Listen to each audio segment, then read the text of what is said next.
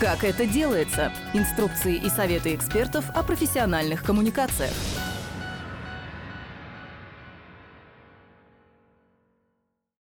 Всем привет! Это Елена Темичева, директор по коммуникациям и страт-развитию Центра «Благосфера».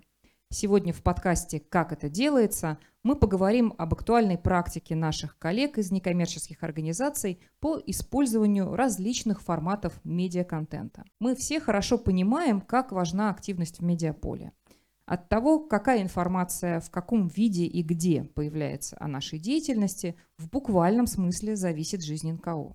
Ее ресурсы, число сторонников, волонтеров, жертвователей и так далее. Мои собеседники сегодня – сотрудники некоммерческих организаций, занимающихся коммуникациями из Санкт-Петербурга, Екатеринбурга и Нового Ангарска. Постараемся вместе с ними разобраться, какие форматы и для каких целей сегодня заходят лучше и почему, что нужно, чтобы подготовить контент в том или ином формате и есть ли у коллег свои фирменные медиаформаты. Этим с нами поделятся Анастасия Норина, благотворительный фонд «Живи, малыш». Настя, здравствуйте. Здравствуйте. Ирина Топорова, социальная школа «Каритас», Санкт-Петербург. Приветствую вас, Ирина. Добрый день. И Наталья Симбирцева, фонд развития города Новый Ангарск, Иркутская область. Наталья, здравствуйте. Здравствуйте. Запись этого подкаста проходит в открытом режиме. Прямо сейчас мы находимся в зале, где присутствуют представители НКО из разных городов. Их вопросы и комментарии вы также сможете услышать. Итак, подкаст «Как это делается» про играющие медиаформаты для НКО. Поехали.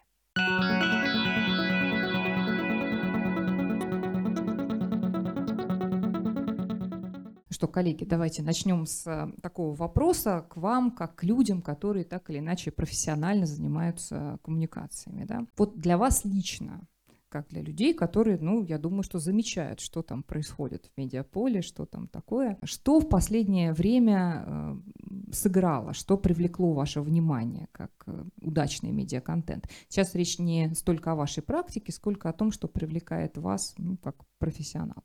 Сложные вопросы прям с самого начала. Конечно, мы так любим. Как по работе занимаюсь распродвижением, слежу в основном за коммерческими проектами, потому что они как-то более оригинально подходят, и у них больше ресурсов, как бы, и вдохновение от них идет больше. И в последнее время я прям очень увлеклась email-рассылками, которые делают коммерческие проекты, конкретно образовательные. То есть, там, допустим, там Setters, которые делают, и мы пытаемся эти форматы тоже внести, собственно, в свою работу. А что там цепляет, что в необычного в рассылках именно вот этих проектов? Во-первых, они включают э, в эти рассылки, то есть они не просто какие-то безличные, то есть там каждый готовит какой-то конкретный сотрудник, и они делают очень их довольно личными, не только про свою работу, но в том числе то, что их конкретно как сотрудников беспокоит. И это привлекает внимание и, скажем так, располагает к себе, и ты чувствуешь, что там не просто какие-то специалисты, а это реальные люди, и вы с ними, в общем-то, похожи. А, это вот это, я сама менеджер компании N, обожаю котиков, и сегодня я да. поделюсь с вами тем, как общаться и с котиками, и с людьми, и вот наш новый продукт. Да, еще они ага. делают прикольные какие-то подборки, допустим, там вот летом прочитал какие-то книги, вот они вот такие-то классные. Я знаю, что нужна помощь конкретно для специалистов, которые занимаются продвижением. Тоже есть похожие рассылки, они вот тоже такие классные и прикольные. Угу, угу. Так, спасибо. Еще, коллеги, вы вспоминаете интересные форматы или что вас привлекает? Ну вот, мне кажется, вне времени это все-таки сторителлинг. То есть он, он всегда популярен, он всегда интересен, и любая история живая, она всегда интересна. Поэтому он вне времени, и он, он всегда на пике. Вот для меня это прям вот мега формат, который мы тоже стараемся использовать. И неважно в каком качестве. Вот, например, да. вы можете сказать, что там тексты истории, истории заходят а лучше, а... чем видео, или там видео заходит лучше, чем mm. аудио? Тексты заходят лучше чем угу. видео и аудио. Проблема снять красивое, качественное видео, а текст все-таки написать проще, читабельный. Угу. Так, ну, ну вот тут вопрос, мне кажется, это количество НКОшников сейчас напряглось и подумало, так, черт, что же у нас с текстами-то все не очень, а мы вроде видео снимаем, а с текстами не очень. Ладно, так. Да, и раз мы начали говорить про формат карточек, стоит его отметить, а, потому что в среднем сейчас человек задерживает свое внимание на строчке да, 8 секунд, то есть на одном материале, и чтобы заинтересовать его, у нас, соответственно, тоже есть 8 секунд.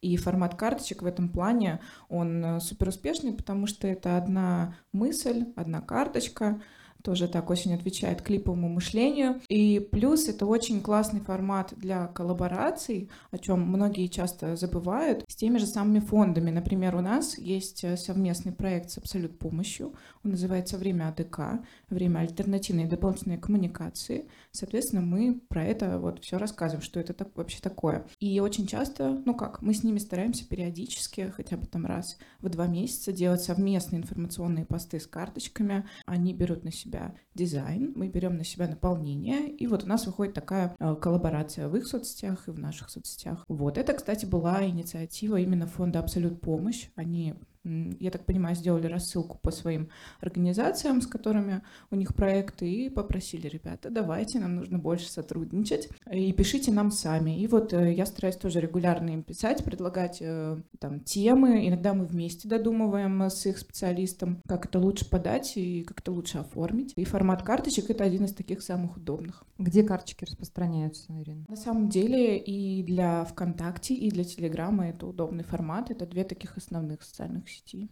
Угу. Ну, раз мы уже перешли да, к своему опыту, тогда я всех теперь же спрошу. Скажите, пожалуйста, на какие форматы вы сейчас сами делаете акценты? И когда вы будете о них рассказывать, пожалуйста, расскажите не просто, что это за формат, но и в каких каналах вы используете эти форматы, да, и что нужно для того, чтобы произвести этот формат. Угу. Угу. Давайте я продолжу. А, как раз-таки про формат карточек мы их тоже берем, используем в соцсетях, вообще в любых там и Одноклассники, и ВКонтакте, и тот же запрещенный Инстаграм. Используем как для того, чтобы какими-то отчетами поделиться, то есть ну в цифрах, так как рассказать о какой-то проблеме, там почему там ДЦП это ну, как бы сложно и почему нужно это лечить. Чем еще это интересен формат тем, что его легко переделать под видео. То есть мы знаем, что там клипы, reels, они как бы заходят сейчас, ты просто, по сути, делаешь, ну, грубо говоря, анимированную презентацию с этими карточками, и у тебя как бы один вроде контент, но формата два в разные ленты, заходит очень интересно. Потом, что мы еще используем? А для какой аудитории это лучше работает? Есть такой вот, что кто ваша целевая аудитория, которая эти карточки прекрасным образом читает и любит? Вообще большую часть нашего контента мы делаем для людей, которые поддерживают фонд, то есть не для благополучателей.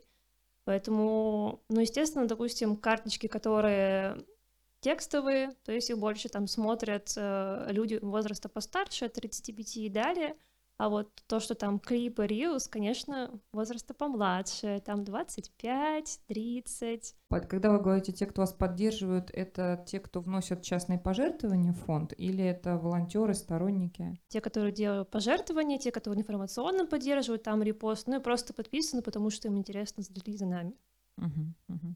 Так, хорошо. У нас еще какие, кроме карточек, э, вы начали рассказывать о других форматах? Тоже тексты, сторителлинг, мы делаем как частные истории, то есть там в одном посте рассказываем про какого-то конкретного подопечного. Это всегда истории с хорошим концом, то есть как бы важно. Часто НКО фокусируется на какой-то боли, на страданиях, на слезах, мы, наоборот, стараемся вносить позитив, и даже если начинается грустно, заканчивается обязательно хорошо. И делаем пометку, что это вот ваши, как бы ваши пожертвования помогли нам закончить эту историю хорошо. Это длинная история? Как это а... выглядит? Вот, например, я так понимаю, что в основном вы в сетях это распространяете, да? да? А, длинные? Да, это длинные истории. Но мы, конечно, стараемся ну, не делать такие прям портянки. То есть, ну, 3000 знаков — это прям уже все. Потом мы стараемся делать такую э, сериальный контент. То есть, допустим, про одну историю не в одном посте рассказывать, а вот по пути его решения. То есть нам пришла, допустим, такая-то мама с такой-то проблемой, мы пошли там в администрацию, сделали то-то, то-то, получили такой-то результат нам не устроило, мы пошли дальше, и это вообще у нас была история, которая год тянулась, и мы публиковали, и люди там реагировали, негодовали вместе с нами, или говорили, блин, классно, вы так сделали. Слушайте, вот интересно про сериальный контент. Вы заранее его планируете, или это как получится? Как получится, то есть если мы видим какую-то историю, мы понимаем, что, ага, можно ее растянуть, то мы как бы делаем. Ну и, в принципе, я своим коллегам говорю, что вы когда общаетесь там с подопечными, пожалуйста, в голове держите, что, ага, что можно было там рассказать. И они, как послушные у меня любимые коллеги, они там записывают что-то там, узнают, и потом ко мне приходят, говорят, а вот у нас есть вот такой-то человек, давай про него напишем. И я уже так это начинаю придумывать. Это как раз был следующий вопрос по поводу того, как же э, собрать материал для этого, то есть что нужно для того, чтобы публиковать карточки, что нужно для того, чтобы публиковать истории. Вот, например, если некоммерческая организация этого не делала, чтобы понимать, какие там трудозатраты, ресурсозатраты. Но это должна быть, ну, это командная работа. То есть не то, что вы наняли там журналиста и СММщика, сказали ему видеть соцсети, и он там бедный колупается как хочет. Сбор информации происходит со всеми, даже просто банально, там какую-нибудь, ну, какой-то факт вы узнали там о своем подопечном или о чем, просто расскажите, и уже как бы специалист сам докрутит его, там узнает побольше. Угу, угу. А пишет? Пишет специалист. Пишет В специалист. моем лице. Понятно, хорошо. Наталья, расскажите, какие у вас ваши медиаформаты и то же самое для, для какой аудитории и что для этого нужно? У нас нет э, специальной программы частных пожертвований. Это очень малая вообще доля в нашем спектре вообще услуг, если можно так сказать, да, для НКОшников. Мы занимаемся развитием местного, местного самоуправления. И поэтому у нас э, есть несколько обучающих курсов, и в основном это видеоформаты. Тоже такого сериального варианта, потому что людям нужно смотреть в глаза кому-то, когда они учатся. Если брать из интересного, мы делали мультики. А Когда была пандемия, мы отрисовывали мультики, делали ролики и заходили к взрослой аудитории через детей. Мгм. То есть эти мультики мы транслировали в садиках, в школах, там были а, мультики о элементарном, элементарной безопасности, то есть помыл руки, когда зашел домой. Они у нас очень хорошо пошли, эти мультики мы потом начали крутить в социальных сетях, хотя изначально они предполагались как часть обучающего курса именно для детской аудитории. Потом эти мультики пошли у нас дальше, мы их начали транслировать в транспорте, мы их начали транслировать в соцсетях, и вот запрос потом на эти мультики прям был очень хороший. А Люди просили, дайте ссылочку, дайте мы раскидаем, нам нравится, мы тоже хотим показывать. Если говорить про обучающие курсы, мы занимаемся НКУшниками с отдаленных территорий, где, из которых вообще проблематично выбраться, не то чтобы приехать в там, центральную часть России, даже по Иркутской области, где-то в областной центр выбраться очень тяжело. Поэтому мы запускаем обучающие курсы, мы их анонсируем, а, мы заранее понимаем, какие будут темы, и мы записываем экспертов, которые приезжают на нашу территорию. То есть мы проводим форумы, мы понимаем, что будет вот такой пул экспертов, мы заранее с ними договариваемся и записываем их в студии, и потом у людей есть возможность их послушать. Мгм, мгм. Вот, кстати, хорошая практика. Я думаю, что э, большинство из тех, кто сегодня присутствует у нас в зале медиацентра, точно проводят какие-нибудь свои события э, в городах. И мы часто думаем про то, что здесь и сейчас будет происходить, но редко когда про то, что мы можем еще вытянуть из всего того контента, который сегодня случится на той площадке, которую мы организуем. Интересная практика. Можно про мультики еще несколько слов, Наталья. Вот эти мультики, насколько были трудоемки для вас, кто их, собственно, рисовал, в каком вы это делали формате и насколько это затратная история. История затратная, не скажу точно до копеек, сколько это стоило, это была часть гранта.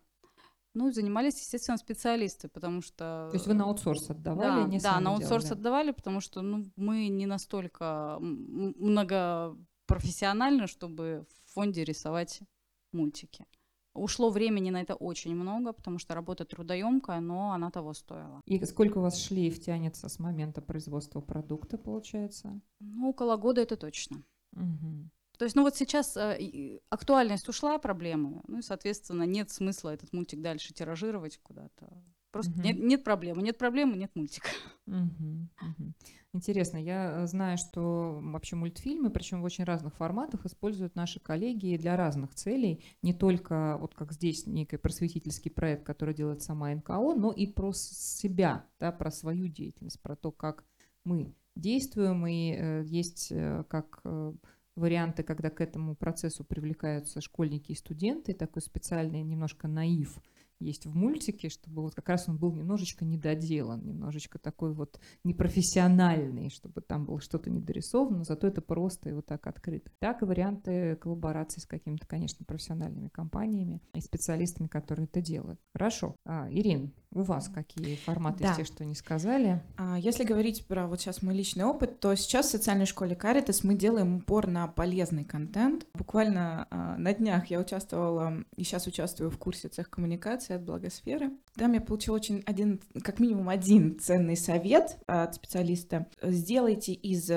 своей социальной сети медиа с полезной информацией, потому что все мы занимаемся просветительской деятельностью, Соответственно, нужно, чтобы этого контента было действительно больше в наших социальных сетях. Эта рекомендация, она, собственно, подтвердила мои наблюдения, потому что как только доля полезного контента в нашей сетке, да, в социальных сетях стала больше, во-первых, вовлеченность стала гораздо больше, да, там средняя, средний охват постов, и повысился даже органичный как бы прирост подписчиков в, как минимум, сейчас говорю про группу ВКонтакте, потому что с Телеграмом все несколько сложнее. Вот. Приведите пример, что это за полезный контент. А, ну, это уже указаны выше карточки. Это также какие-то фрагменты статей, каких-то тоже научных статей, которые есть в открытом доступе, либо, как в нашем случае, это какие-то методички, которые пишем мы.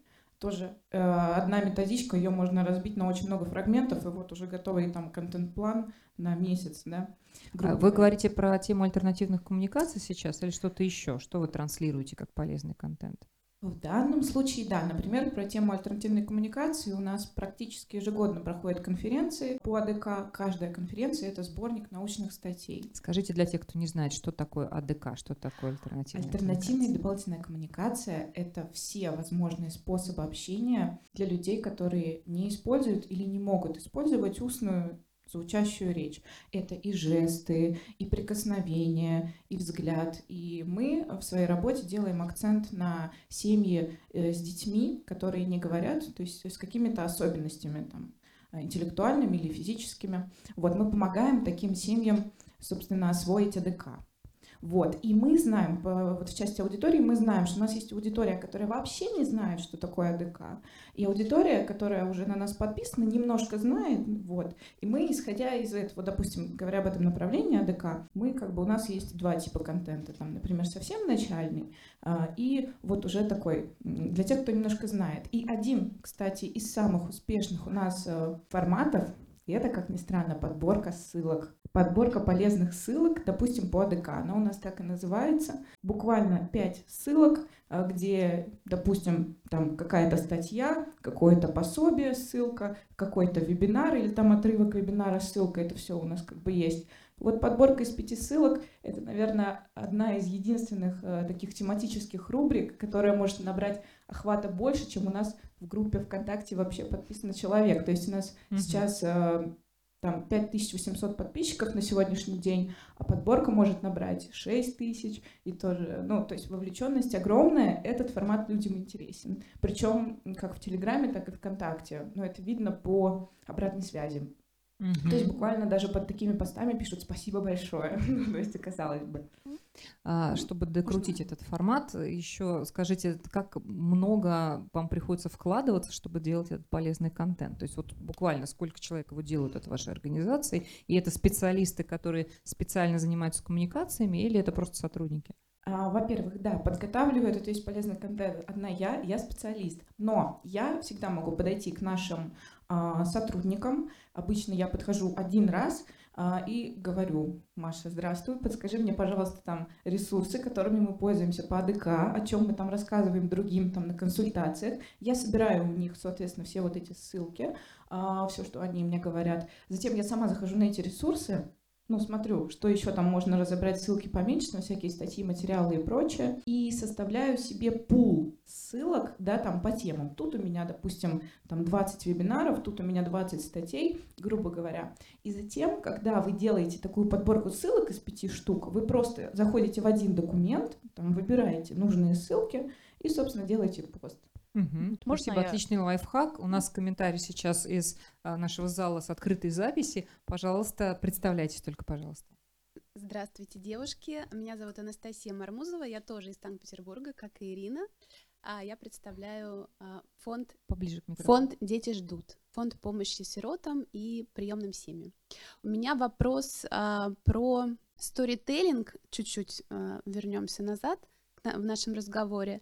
И конкретно про поиск героев. А Вот, наверное, это вопрос к Насте больше, потому что как раз она упомянула о том, что они делают длинные истории, которые тянутся во времени, про а, ваших подопечных. Скажи, пожалуйста, не возникает ли сложности с тем, чтобы получить согласие, собственно, этих героев на то, чтобы о них рассказали в социальных сетях? Потому что а, ну, такие сложности в нашем фонде постоянно возникают. У нас немножечко другая специфика. У нас дети-сироты, и там есть тайное усыновление, и не все хотят афишировать такой момент. Но, с другой стороны, у вас вот все-таки ДЦП тоже такая достаточно деликатная тема.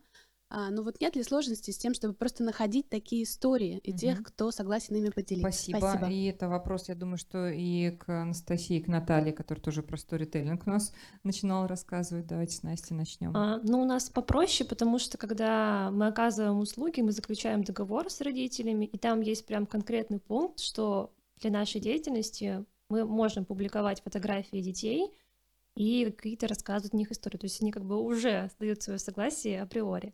Но, конечно, у нас есть определенные там родители, ну, с которыми все равно встречаемся, видимся, какой-то уже дружеский более-менее контакт есть. И если какая-то мне нужна история, там, допустим, э, про няню, там, мама воспользуется услугой, мне нужна вот какой-нибудь там пост сделать, я уже, допустим, знаю, что вот эта мама, она общительная, она может мне что-нибудь рассказать, я как бы иду к ней.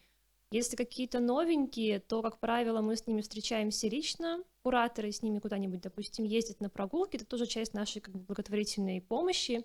И так, ну, просто немножко чисто рассказывают, э, узнают какую-то более подробную информацию о них, и я уже потом к ним иду непосредственно, пишу, звоню и говорю, вот у вас такая история, можно, пожалуйста, поделиться. Как правило, редко возникают какие-то проблемы вот с тем, чтобы родители прям сказали нет. С фотографиями бывают проблемы, мамы категорически против, чтобы их фотографировали, но это как бы тоже как-то выезжаем, берем детей, в общем, справляемся.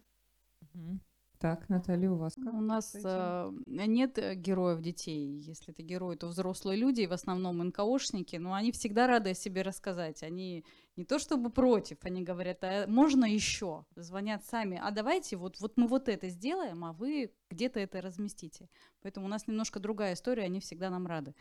Понятно. А вы хотели добавить про какой-то формат, да? Да, я хотела добавить вот про полезный контент. Мы немножко э, развернули свою деятельность и э, решили расширить аудиторию и сделать полезный контент для обычных людей, которые не имеют никакого отношения к НКО. И у нас появился такой проект, называется «Азбука благотворительности». Мы разбили его на несколько роликов, то есть они до сих пор снимаются там, в определенной периодичности.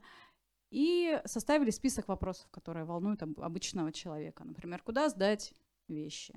И делаем это в формате вопрос-ответ. То есть вопрос, краткий ответ, то примерно 30-40 секунд.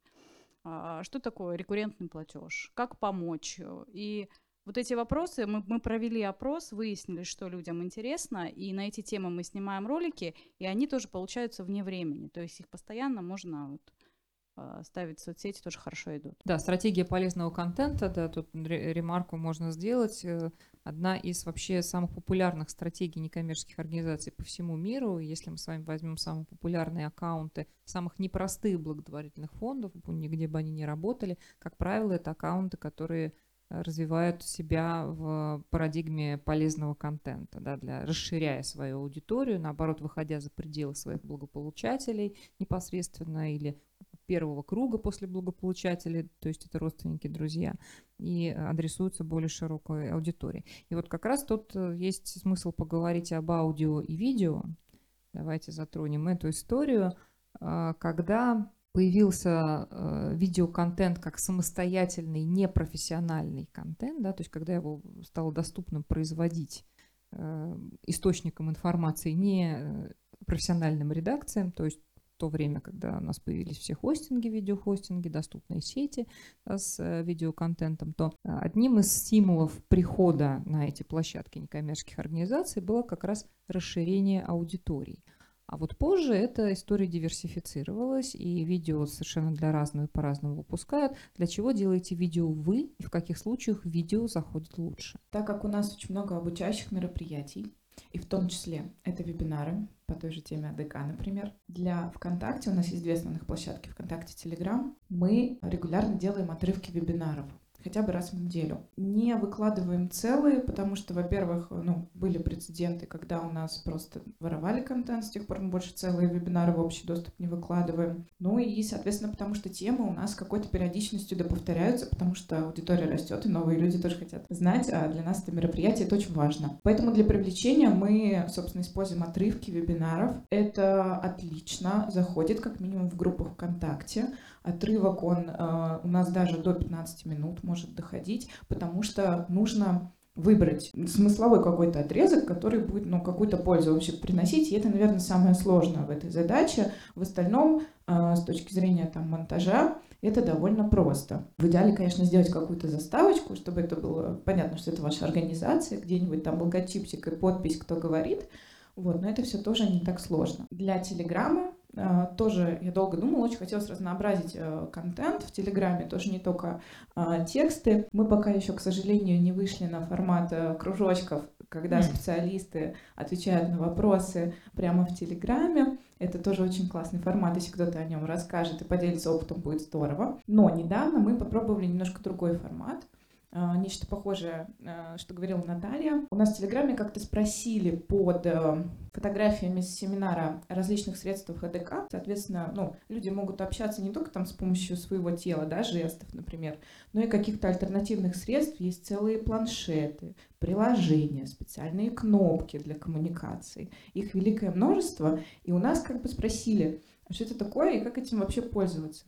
И мы сделали одно пробное небольшое вертикальное видео, буквально до двух минут, где мы рассказываем про один планшет для коммуникации, как он устроен, как его включить, как вообще туда записать слова. И буквально до двух минут видео очень такое простое, легкое. Э, текст там тоже есть небольшой сопровождающий. Здесь э, вот не подойдет такой, даже я бы сказала, не подойдет серьезный подход вот так вот садиться, настраиваться. Даже, даже без петлички мы снимали. Буквально просто на телефон, сели там в зоне кухни, вот так вот отодвинули весь чай, э, сняли, собственно, такой небольшой обзор, как этим пользоваться, и выложили. И дальше прикрепили опрос, нам продолжать эту серию видео вот про средства АДК. И буквально а, там 100% ответов из аудитории, которая это посмотрела, были, конечно, да, нам это интересно. С точки зрения затрат сил на это, ну вот их гораздо меньше, чем какая-то профессиональная съемка, конечно же. Это более привычный формат сейчас, небольшое вертикальное видео, да. Интересно, Ирина, спасибо большое. То есть, ну, такой вот когда мы делаем такой тест-драйв или обзор, или это близко к тренду, который назывался распаковка, да, помните, когда мы что-то выясняем, что там внутри, вот что когда внутри у устройства, внутри у чего-то, отличный медиаформат. Так, Настя, у вас э, есть э, опыт с э, видео, я знаю, который относится к вашему большому проекту акции «Чайные бега». Вот что там происходит с видео и почему они работают, и в каких случаях? Так, ну коротко, «Чайные бега» — это полностью волонтерский фандрайзинг. Э, он всероссийский, сейчас в нем участвует 14 городов. Летом, уже 6 лет подряд, каждые выходные инициативная группа людей собирается в парке, они там бегают или занимаются там йогой, спортом, пьют чай, в общем, общаются и делают там небольшой, ну, донат, помощь нашему фонду. Поскольку мы не можем приезжать на, в каждый город. Наши замечательные инициативные люди снимают различные видео, там, как они бегают, как они там ручкой машут. Мы это все в них потом собираем, монтируем под какую-то такую веселую музыку и, собственно, выкладываем. И это получается очень быстро, так драйвово, весело, с атмосферой дружелюбной, и как бы люди вот прям это смотрят. У нас был э, пример, когда в одном из городов проходил там у них юбилей, там какой-то юбилейный забег, и они сняли не вертикальное видео, а горизонтальное. И мы с дизайнером сели и накадрировали в разных местах эти вот кусочки видео, как бы видео одно, но мы сделали их разными mm-hmm. кадрами, намонтировали вместе, это прям вот, вот разошлось, их зарепостили как бы и сами участники, и и алгоритм тоже такой, о, классно, давай-ка я отдам его другую ленту. Так, интересно. Так, Наталья, у вас вот вы рассказывали же, что вы снимаете видео да, да, мы экспертов. Ушли... Э, что-то есть еще? Мы ушли от э, любительских вот этих съемок, от вот этих веселых форматов. Мы все-таки сделали упор на эстетику, потому что у нас курсы, они базовые. А вот эти моменты, всякие кружочки, кадрирование, оно очень быстро уходит, и оно не может тянуться целый курс. То есть человеку тяжело смотреть, например, 9 вебинаров в форме кружочков, квадратиков, там, ромбиков, не знаю, других супер интересных вещей. Тем более, если учитывать, что это НКОшники, это люди не молодые в основном. Наши руководители НКО — это люди за за. И им привычнее смотреть человека, который сидит в красивой студии за красивым столом и правильно им вещает какие-то базовые вещи. Поэтому мы делаем профессиональные ролики. У нас работает небольшая команда, но она это делает э, с чувством, с толком, с расстановкой по сценарию. А за вы э, тоже не делаете роликов э, другого формата? Тоже только а, профессиональные? Да, только профессиональные ролики. М, интересная стратегия. А, и э, скажите, а вот когда ну, мне в принципе интересно, потому что ну Ангарск не небольшой город, да, понятно, что есть всегда есть какая-то специфика. И есть ли она специфика в потреблении медиаконтента? Вот одну вы сейчас уже там назвали для наших коллег по сектору, а вот что для, например, горожан больше заходит, какие медиаформаты для них? Э, вот более привычные и понятные. Горожанам у нас дошла как раз азбука благотворительности. Мы стараемся сделать так, чтобы ролики были универсальные, то есть чтобы их можно было прокатывать на больших городских экранах, чтобы их можно было прокатывать в транспорте, где нет возможности воспроизводить звук. То есть это ролики, которые сопровождаются текстом обязательно. И вот этот универсальный формат, он позволяет расширить аудиторию. То есть использовать mm-hmm. все возможные методы размещения этих роликов, начиная от телеканалов, транспортом, больших экранов. И мы стараемся их делать небольшие. Объясню почему. То есть эти вот ролики социальные, это минута, ну максимум минута 20, потому что наши телевизионщики потом в своей программе, когда у них появляется там дырочка полторы-две минуты, они вставляют без проблем наш ролик. То есть им не нужно выделять отдельные 5-10 минут, чтобы показать наш mm-hmm. ролик. Вы убиваете одним продуктом, ну, фактически, да. да, выбиваете большое количество каналов по размещению. Угу, так тоже можно.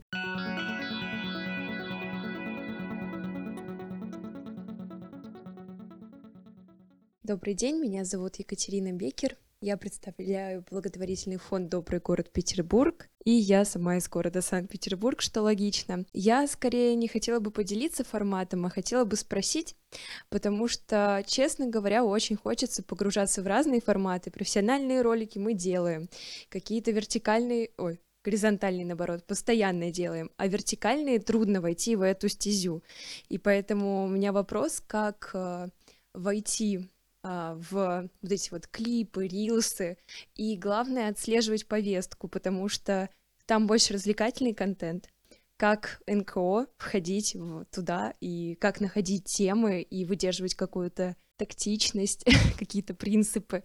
Может быть, у вас есть совет и опыт? У нас есть э, видео, в том числе с подопечными, и этот вот формат такой вот грустный от того, что вот была проблема, э, она решилась, там, допустим, ребенок сделал первые шаги, нам часто присылают такие видео, они очень короткие, мы их используем. Грустная музыка, дети ходят, делают шажочки, это вот это любят все. И это прям хорошо заходит. А, ты говорила про развлекательные форматы, в том числе есть такие, допустим, у нас э, есть варианты помощи, там не только там денежку дать, вот, допустим, там принести подгузник, там сдать крышки, направить там кэшбэк, и мы как-то делали тоже с дизайнером видео. По сути, это была такая быстрая анимация под быструю музыку, и человеку нужно было либо сделать скриншот, либо зажать вот пальцем э, видео, что у него там выпало, какой вариант помощи он может там оказать. Вот удивительно, но этот формат прям хорошо разошелся. Мы даже его повторили в двух разных комбинациях, то есть под разную музыку, разные там подкладывали тексты, и там, и там вот Ага, зашло. то есть такая рандомная ну, лотерея, да. да, фактически. Конечно, можно идти за трендами, пытаться там и музыку самую популярную выкладывать. Это как бы тоже вариант стратегии, но мы как бы особо им не пользуемся, потому что приходится как бы сильно подстраиваться, и не всегда это получается. А так просто как бы смотришь клипы, смотришь рилсы, там что-то запоминаешь, что-то сохраняешь, потом э, думаешь о том, ага, вот это было бы прикольно переделать, может быть, под наш какой-то формат, Собственно, так они и рождаются. То есть нет такого, что мы прям сидим и отслеживаем какие-то там, ага, тут какой-то там хэштег поставить, какую-то маску использовать, такого нет. Меня зовут Наталья Андрюшкова, фонд «Дорога к дому», город Череповец. И вот Ирина сказала про вебинары, про то, что они их не выкладывают в полном формате, а мы наоборот. Выкладываем полную запись вебинара, она идет с презентацией, лектор идет маленьким окошком наверху на платформе вебинар, и мы как раз выкладываем их для того, чтобы родители делились. Они посвящены родителям. Сейчас у нас целый цикл вебинаров о стрессе. У них огромные охваты, просто мы выкладываем, прошел час, 10 тысяч просмотров. То есть родители делятся, они пересылают, сохраняют, благодарят и просят э, производить именно дополнительные вебинары. Вот. А про клипы мы стараемся сделать клип э, с какой-то акцией, смешать его с инф- инфографикой под музыку. Мы просто собираем фото с акцией, специально фотографируем в формате, чтобы он пошел в клип, и потом смешиваем с, с инфографикой. То есть э, вы собрали там 30 пачек подгузников, и люди пачками подгузником, и им приятно, они делятся, и там тоже большие охваты. И мы не отслеживаем никакие форматы, то есть какие там клипы ВКонтакте актуальны, нет. Мы просто делимся тем, что мы делаем, показываем людей, а если они видят себя, то они обязательно этим поделятся. Спасибо большое. И и еще одна, ну, в общем, стратегия поведения, когда мы делаем акцент на людях, которых мы, собственно, засняли видео, и э, будем рассчитывать, что они станут теми самыми распространителями контента, да, которые производят. Про вебинары, которые распространяются, вот здесь, наверное, надо сделать ремарку, что, э, наверное, тут еще многое зависит от того контента, который вы делаете, и от попадания хотите вы или не хотите в тренды. Вот что касается истории со стрессом, да, с психологической помощью, это безусловный тренд последнего времени. Это говорят все аналитики, присутствие информации во всех форматах, во- в- практически во всех медиаканалах. Если вы можете что-то такое произвести про это, ваша организация, то, в общем, вы уже где-то в плюсе находитесь, это здорово. А, И попадаете не только в свою близкую целевую аудиторию, да, но и в другую. Хорошо, поговорили немножко про видео, давайте теперь к аудио. А, Формат, который не так давно, вот прямо откровенно скажем, не так давно зашел в наш э, некоммерческий сектор. Очень долго форматы, э, я уж не говорю подкастов, но даже небольших э, маленьких таких э, аудиофрагментов, которые использовались в сетях, э, почему-то не были практикой наших коллег по сектору. Я знаю, среди вас есть э, такая практика, и вы наверняка не знаете. Что с аудиоформатами? Если они заходят, то в каком случае, опять же, для кого, как это работает?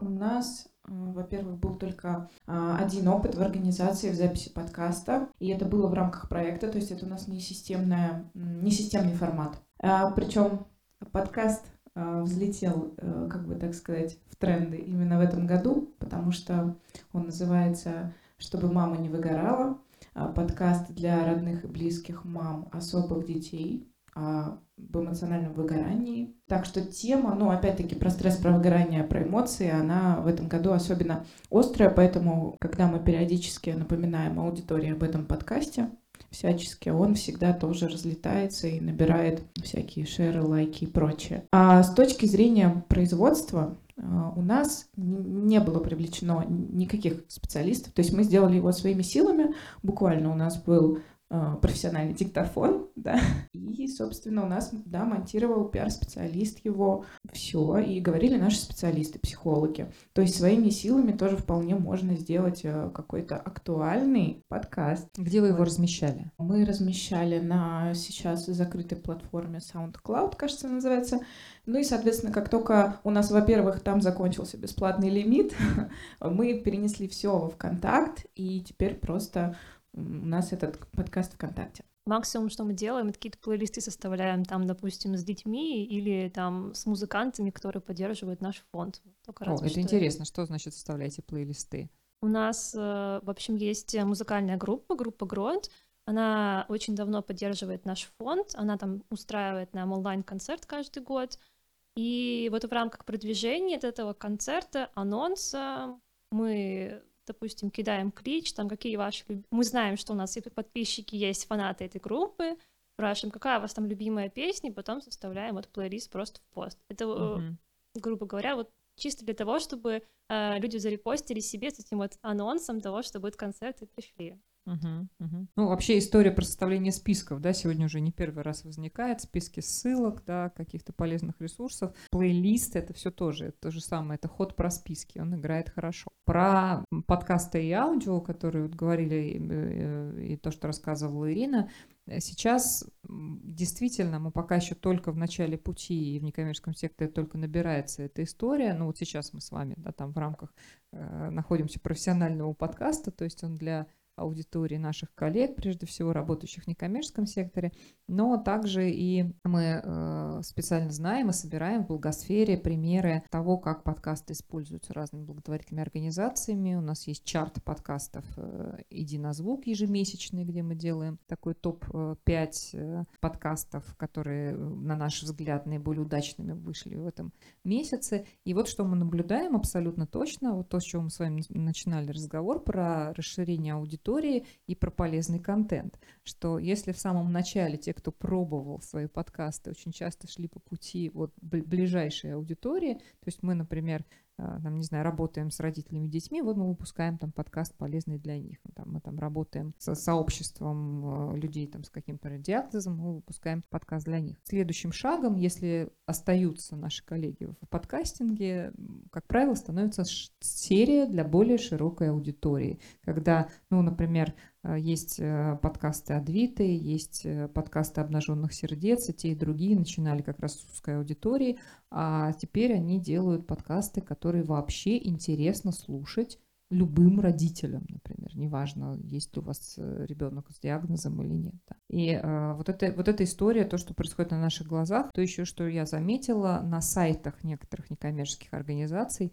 начали появляться вот для нас привычные разделы о нас, да, или команда, они выглядят как тексты и фотографии ну, чаще всего, да, редко у кого что-то другое. Здорово, если там еще висит видео. Вот э, я уже видела примеры, когда висят маленькие аудиофрагменты, когда есть, например, команда, и там есть голос человека, который говорит о том, да, кто. И то же самое есть э, в представлении чего-то в сети.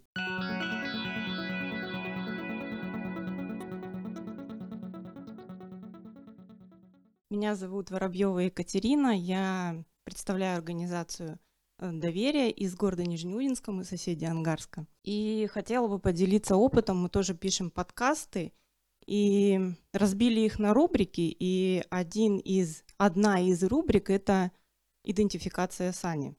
Так называется наш подкаст. Мы столкнулись с тем, что наше гражданское общество для них НКО, да, и все наши сокращения, что это такое, это инопланетный язык. И нужно рассказать простым языком гражданам, кто мы такие, как мы живем и чем мы дышим.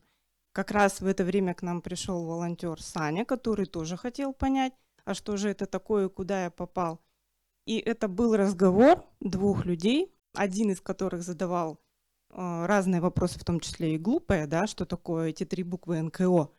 А другой человек, профессионал, ему отвечал на это, но очень просто, чтобы все жители поняли. И еще один подкаст мы пишем в коллаборации с местными журналистами, потому что журналистам тоже тяжело понять, э, чем мы живем, чем дышим и как же так про нас написать, чтобы как же так написать про НКО, чтобы ей помочь, а не во вред. Э, и с местной газетой мы пишем подкаст, называется «Хорошие новости», э, где за месяц мы выбираем пул из пяти новостей, во всем негативе нашем, да, и они хорошие, делимся с э, своими слушателями этими новостями. Спасибо. Очень прекрасная практика. Мы вообще страшно любим эту инициативу Нижнеудинска. Вы, ребят, большие молодцы. Когда мы еще убеждали большие и э, крупные фонды про то, что надо обратить внимание на подкастинг, Артем уже вовсю писал нам э, и спрашивал консультацию, как же запустить у нас подкасты.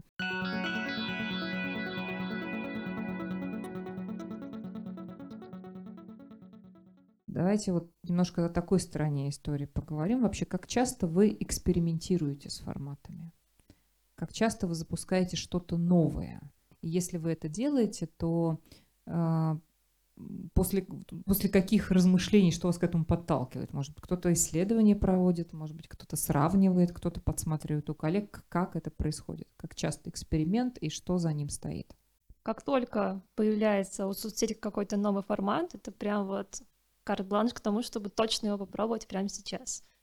А, потом мы изучаем маркетинговые исследования различные, они выходят регулярно, и тоже смотрим там, допустим, ту же там аналитику от ВКонтакте, которая говорит там, вот сейчас клипы это популярны, или там начали смотреть сторис, мы такие, угу, берем, делаем сторис, делаем клипы. Потом смотрим, ну, на отдачу, если понимаем, что мы вывозим по ресурсам и можем это делать, видим, что аудитория тоже нравится, мы это вносим, грубо говоря, в контент-план, делаем постоянной рубрикой. Допустим, у нас вот э, там лонгриды были тоже раньше статьи, мы их тоже публиковали, поняли, что они занимают большое количество времени по подготовке, не очень-то как бы и люди на них реагировали, мы от них отказались полностью. А что, наоборот, в последнее время приобрели? Кружочки в Телеграме делаете?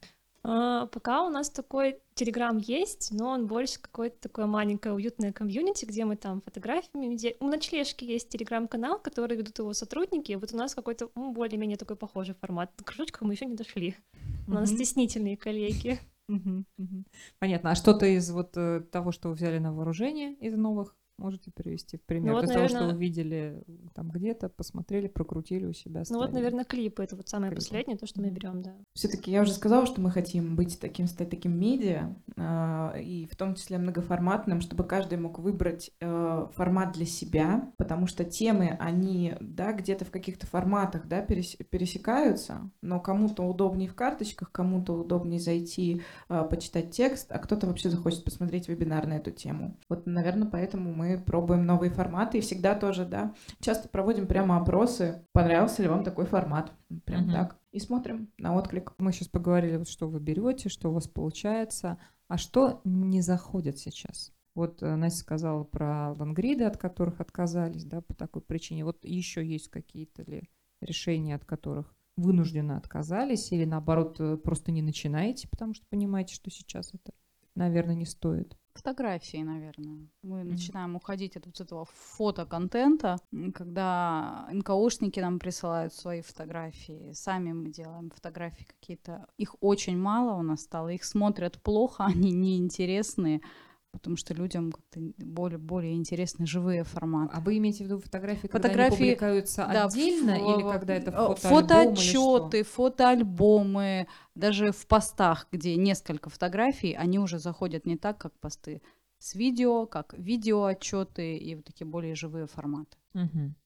Так, интересно. Я тут, конечно, ну, я абсолютно не соглашусь тут с Натальей. Когда мы делимся фото с наших мероприятий, у нас часто мастер-классы для детей проводятся и семинары для специалистов, и когда мы делимся этими фотографиями, ну, охваты, если не среднестатистические, то обычно, ну, точно не меньше, очень, очень редко. Хотя редко бывают исключения, когда пост с фотографиями действительно очень просядет, но чаще всего я, наоборот, люблю, когда у нас появляется фотоконтент, я еще, как правило, добавляю э, цветокоррекции, то есть, ну, не, исходные фотографии, а чтобы они как-то еще красивые, да, лучше выглядели. Так что я не соглашусь, мне кажется, что это еще актуальный формат. Единственное, что я заметила, что если идут просто там, да, из поста в пост подряд фотографии, неважно, это анонс или это фотоотчет, то это уже смотрится немножко скучно, если ты листаешь ленту. Хочется зацепиться за что-то еще взглядом, за какой-то там дизайн, за какую-то, не знаю, текст. Вот, поэтому здесь, наверное, важно разнообразие. Вот, кстати, про фотографии тоже интересная вещь, потому что раньше у нас в основном были какие-то картинки, да, вот тоже информационные, там фотосточные, мы отказались от этого полностью. Сейчас у нас только вот фотографии наших подопечных, которые делаю я как фотограф. Мы сделали фотобанк в этом году, чтобы, допустим, там иллюстрировать каждый наш социальный проект, грубо говоря. Вот нужно пост про няни, мы берем фотографии няни, нужно там соцмашину, вот у нас соцмашина. Как сказала Ирина, действительно, фотографии прям гораздо больше привлекают внимание, чем вот те вот какие-то просто картинки. Причем а, раньше у нас тоже был такой вот э, дизайн замудренный. В этом году мы с дизайнером переделали все, и она сейчас просто украшает фотографии какими-то, знаете, как будто нарисованными маленькими штучечками. Допустим, там девочки на фотографии бантики пририсовывают. В общем, это смотрится довольно мило, и вот в этом году у нас прям посты такие прям расходятся, причем даже если там очень много фотографий. Мгм. Отлично. Ну, практика вообще с фотобанком это, конечно, мечта э, некоммерческих организаций в, свое время, когда только начинались соцсети, то есть вообще еще вот только-только появился там э, появилась первая социальная сеть, в которую все зашли, некоммерческие организации, все приводили в пример, конечно, экологические НКО, которые одними из первых э, освоили новые пространства, и я очень хорошо помню первые обсуждения, когда говорили, ну да, вам легко, у вас-то фотобанки. Ну, по отношению там Greenpeace России, ВВФ, э, это было правда, да, у этих организаций действительно есть фотобанки. Но м, потом очень многие э, переняли эту практику, и э, сейчас, конечно, тот, у кого фотобанк, это прям банкует. Вот, можно так сказать. Хорошо. Еще вот про такой формат кто-то упомянул его вскользь, но почему-то больше не прозвучало. Мне самой интересно, вот как у вас в практике инфографика у вас насколько заходит? Вот сейчас что с инфографикой? Как часто вы ее используете? Если используете, в каких форматах? И насколько это интересно аудитории? Мы делаем инфографику, но, наверное, это не в том вот э, большом варианте, как там, знаете, бывает там ТАСС делает какие-то развернутые там прям таблицы, что-то графики. Мы делаем какую-то больше тоже в тех же карточках, просто циферками, там, допустим, собрали до столько-то вещей, столько-то потратили. А еще интересно э, про инфографику, когда мы переводим пожертвования, допустим, ваши 100 рублей — это не просто там абстрактная помощь, а, допустим, одна поездка на такси, Э, там килограмм крышек — это там условно один купленный подгузник. И это и людям понятно, и они это репостят к себе, и, привлекают, вот мы такие вот используем в последнее время. Так, какая у вас практика с инфографикой, Ирина, Наталья? А, так, да, могу рассказать из последнего. Это была максимально простая инфографика. Буквально зацепились за одну цифру. Тысяча, более тысячи у нас, более тысячи человек зарегистрировалось на ресурс, который вот рассказывает об ЭДК. Там после регистрации доступно очень много материалов бесплатно, круглосуточно. Вот, и мы, собственно, ну, вынесли эту цифру, да, и, ну, ее обыграли и рассказали о том, что более тысячи человек зарегистрировалось, и на удивление этот пост настолько за- завирусился, можно сказать, его и на, на шеры разобрали, поделиться друзьями, и на лайки, и у нас более, там, по-моему, а, там 190 человек пришло новых, зарегистрировалось, потому что они как бы такие, о, тысяча человек, это надо посмотреть. Поэтому да, цифры надо использовать, надо делать на них акценты. И считаю, что люди любят цифры.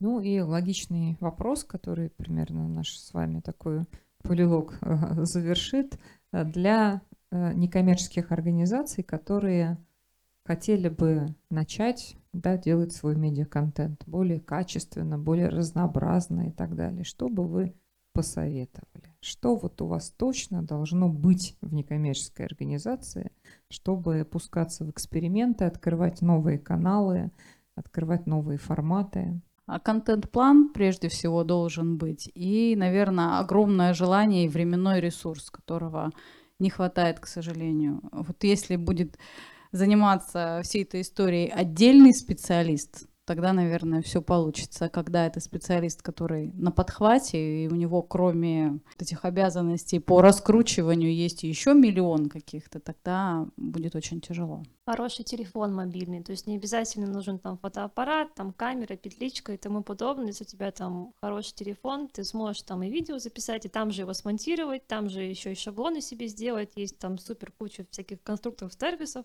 Так, отлично, контент-план, телефон, так. А, ну Да. и я считаю, что главное это, вот как уже сказала Наташа, это отдельный специалист, который сможет заниматься только э, контентом и освоением новых форматов, потому что тем более, если этот человек даже еще вот не пробовал, да, там снимать видео, это всегда очень ресурсозатратно, это в каком-то смысле стрессово, и если тебе еще параллельно э, надо, да, там еще и фандрайзингом заниматься, а еще и помочь годовой отчет сделать, еще и вообще там в офисе помочь к мероприятию там подготовиться, да, то, конечно, освоение новых медиаформатов, оно очень затруднено. Спасибо большое. Итак, э, Все, что нужно НКО, это, во-первых, человек, во-вторых, контент-план в голове этого человека и хороший мобильный телефон в руках. Ну, мне кажется, отличные э, три шага для того, чтобы начать экспериментировать с медиаконтентом. Это был подкаст «Как это делается» Центра Благосфера. Говорили о медиаформатах. Спасибо участникам разговора. Как это делается? Инструкции и советы экспертов о профессиональных коммуникациях.